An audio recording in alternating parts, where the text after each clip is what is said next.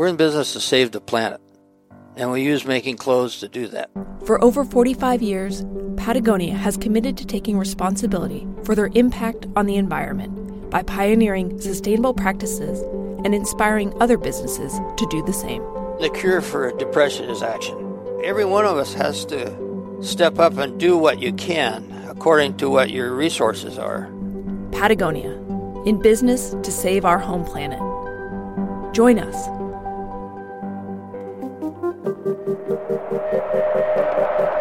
You're listening to The Dirtbag Diaries, a production of Duct Tape Thin Beer, with additional support from Kuat Racks, Because You Love Your Bike, and Kicking Horse Coffee.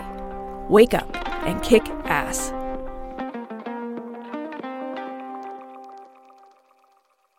As a kid, I thought the world was my stage. Super eight movies and V H S tapes record a boy constantly hamming it up for the camera, singing songs, dancing, imitating the Swedish chef from The Muppets, or John Travolta in Grease. But at age ten, I lost my best friend to Reye's syndrome, a rapid swelling of the brain associated with taking aspirin while recovering from a viral infection. One day, he left school with the chicken pox. A week later, I stood in the rain and watched a small casket get lowered into the ground. Shortly after that, I became aware of issues in my parents' marriage. Their relationship imploded in slow motion. My senior year of high school, my mother asked my father to leave. During these darkening years, the playful spirit I had as a child was consumed by feelings of vulnerability and doubt. Instead of playing the goofball, I protected myself from harm with pessimism and cynicism. I became shy and withdrawn. My world shrank. And then I discovered alcohol, and through it, a fleeting way to feel joy again.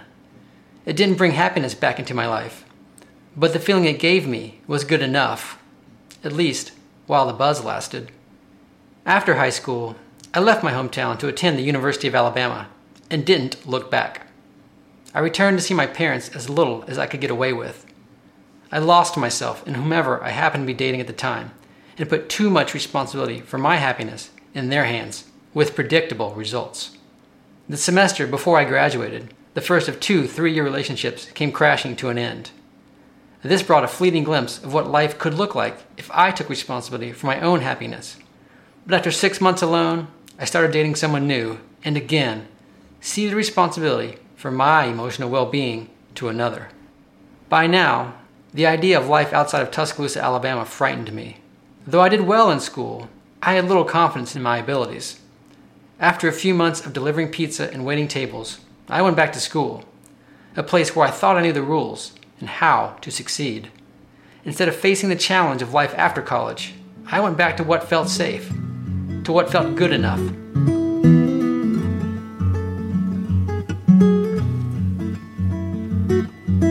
But two years in, I realized the rules of graduate school were different. You had to know what you wanted, and you had to work hard for it. I just wanted a place to avoid stepping out into the larger world of choices and responsibilities beyond the university. I dropped out of school, found a job managing a small cafe, and withdrew into my latest relationship. It was a life that was narrow in its margins and seemingly under my control. It wasn't exactly exciting or fulfilling, but I decided that it was good enough for me. But as it turned out, it wasn't good enough for her. She left me unexpectedly one day, and I began a downward spiral. I went out drinking almost every night. If I couldn't depend on other people to make me feel secure, I figured I might as well not feel much of anything at all. I decided that I would ride the slide all the way to the bottom, whatever that meant. Late one night, I found myself at the Chucker, the same bar I've been hanging out in since I first arrived in Tuscaloosa at age nineteen.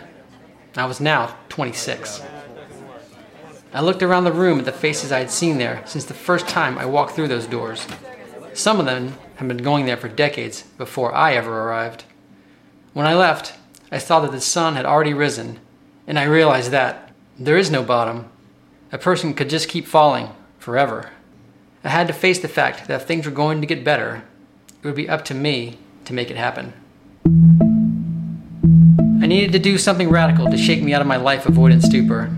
On the recommendation of a friend's older sister, I signed up for a semester-long course at the North Carolina Outward Bound School. The program would take me from the Appalachians to the Everglades and all the way to Costa Rica. In other words, a long way from Alabama and the life that I lived there. I began my Outward Bound course on a beautiful September morning in the Blue Ridge Mountains. The granite monolith of Table Rock towered above the surrounding forest.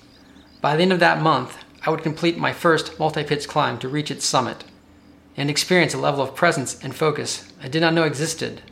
But before we could climb, our instructors decided that first we needed to run, a mile down a Forest Service road and a mile back up. I had attempted running on the previous New Year's Day in a premature attempt to get a fresh start after yet another night of trying to get away from myself. On that first day of nineteen ninety-six, I made exactly one block before I found myself doubled over, gasping for oxygen in the frigid winter air. I had tried running a few times since, with only slightly more success. As we crested the hill to complete the run, one of my crewmates started puking. I felt like doing the same. Later that day, I put on a fully loaded backpack for the first time since I had made a half-hearted attempt at being a Boy Scout at age thirteen.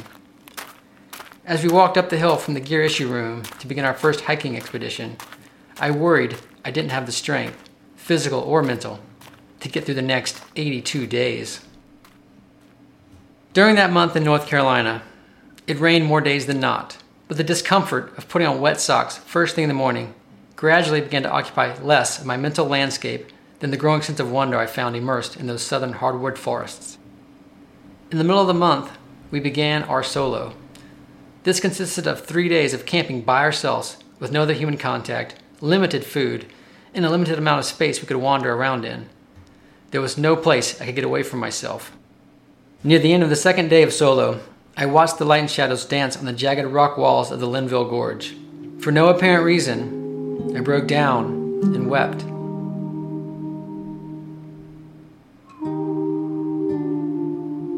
As September came to a close, we returned to the starting line of that first morning's run, this time to do a half marathon. On a downhill piece of single track, I felt light and nimble as I darted through an obstacle course of root, rock, and tree branch. Somehow, I managed to run the entire distance and finished just behind one of my instructors. I felt successful at something for the first time in years, and I had found something I loved to do. After the rain of the North Carolina mountains, we traveled south to the Everglades. It was October, a time of the year when most people know better than to venture into this part of the world. Hurricane watches and swarms of mosquitoes greeted us. The little beasts had us running for the van whenever we could.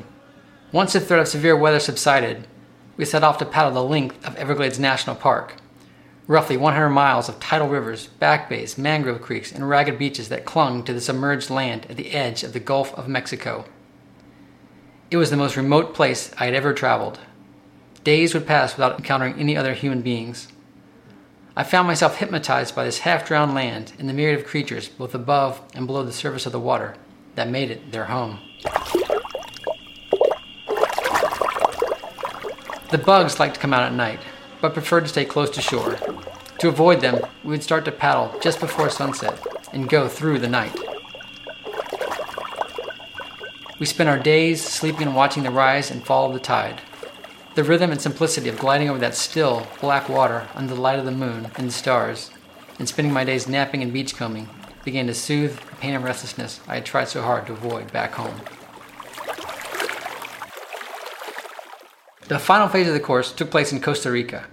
We backpacked through the rainforest, paddled dugout canoes to help with sea turtle conservation on the Caribbean coast, and did homestays with coffee farmers who lived two days' walk from the nearest village.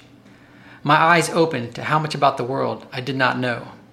But now, instead of hiding from it, I wanted to experience it. Near the end of the course, on a mountaintop overlooking the lights of a town in a valley far below, my fellow crewmates slept peacefully. I remained wide awake, entranced by the scene that surrounded me. The stars of the Milky Way made their slow turn over my head, and the backpack that contained all I needed to thrive for the past three months rested beside me. I felt an overwhelming sense of possibility and freedom. I knew that whatever joy or sorrow I felt was mine and mine alone. No one else was responsible for my happiness, and no one was to blame for any ill feeling within me. Once again, the world felt like my stage, and I knew that good enough would never again be good enough. I completed the semester course just before Thanksgiving of nineteen ninety-six. Since then, Outward Bound has defined much of my life. I began a twenty-year career at North Carolina Outward Bound. The people and experiences I come into contact with there continue to inspire and motivate me. Each time I dip a paddle into the waters of the Everglades or help a new staff member deal with the uncertainties of life as a seasonal outdoor educator, I am reminded that each of us is capable of so much more than we give ourselves credit for, and that we can choose to create a life that is better than good enough. I'm John Gray, and this is my short.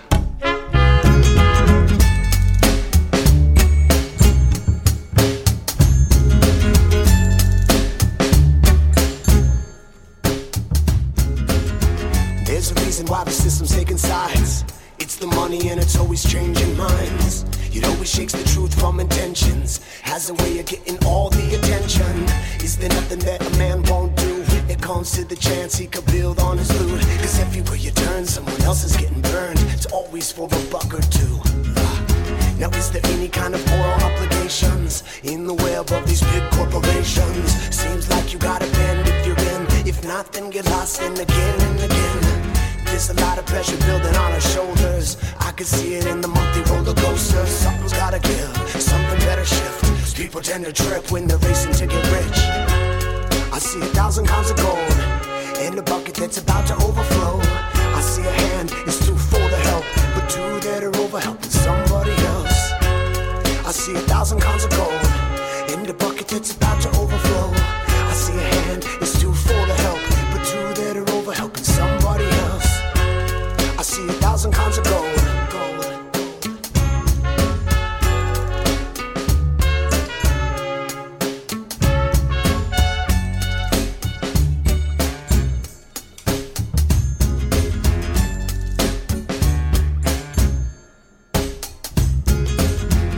The problem is it keeps on giving. The problem is it keeps on spewing.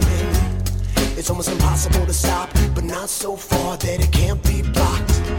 The power of it keeps on rising. Yeah, even when that ship starts sinking, down towards the bottomless pit where the stress won't quit and the pain won't slip. But everything stops. Then a friend gets lost or some kids get shot. And everything shifts when you give, and it's not just to get rich quick. Everything spills when it's not in the stone or the gold or the bills. The drums beat loud. The sun breaks through those American clouds. I see a thousand kinds of gold in the bucket that's about to overflow. I see a hand, it's too full to help, but two that are over helping some.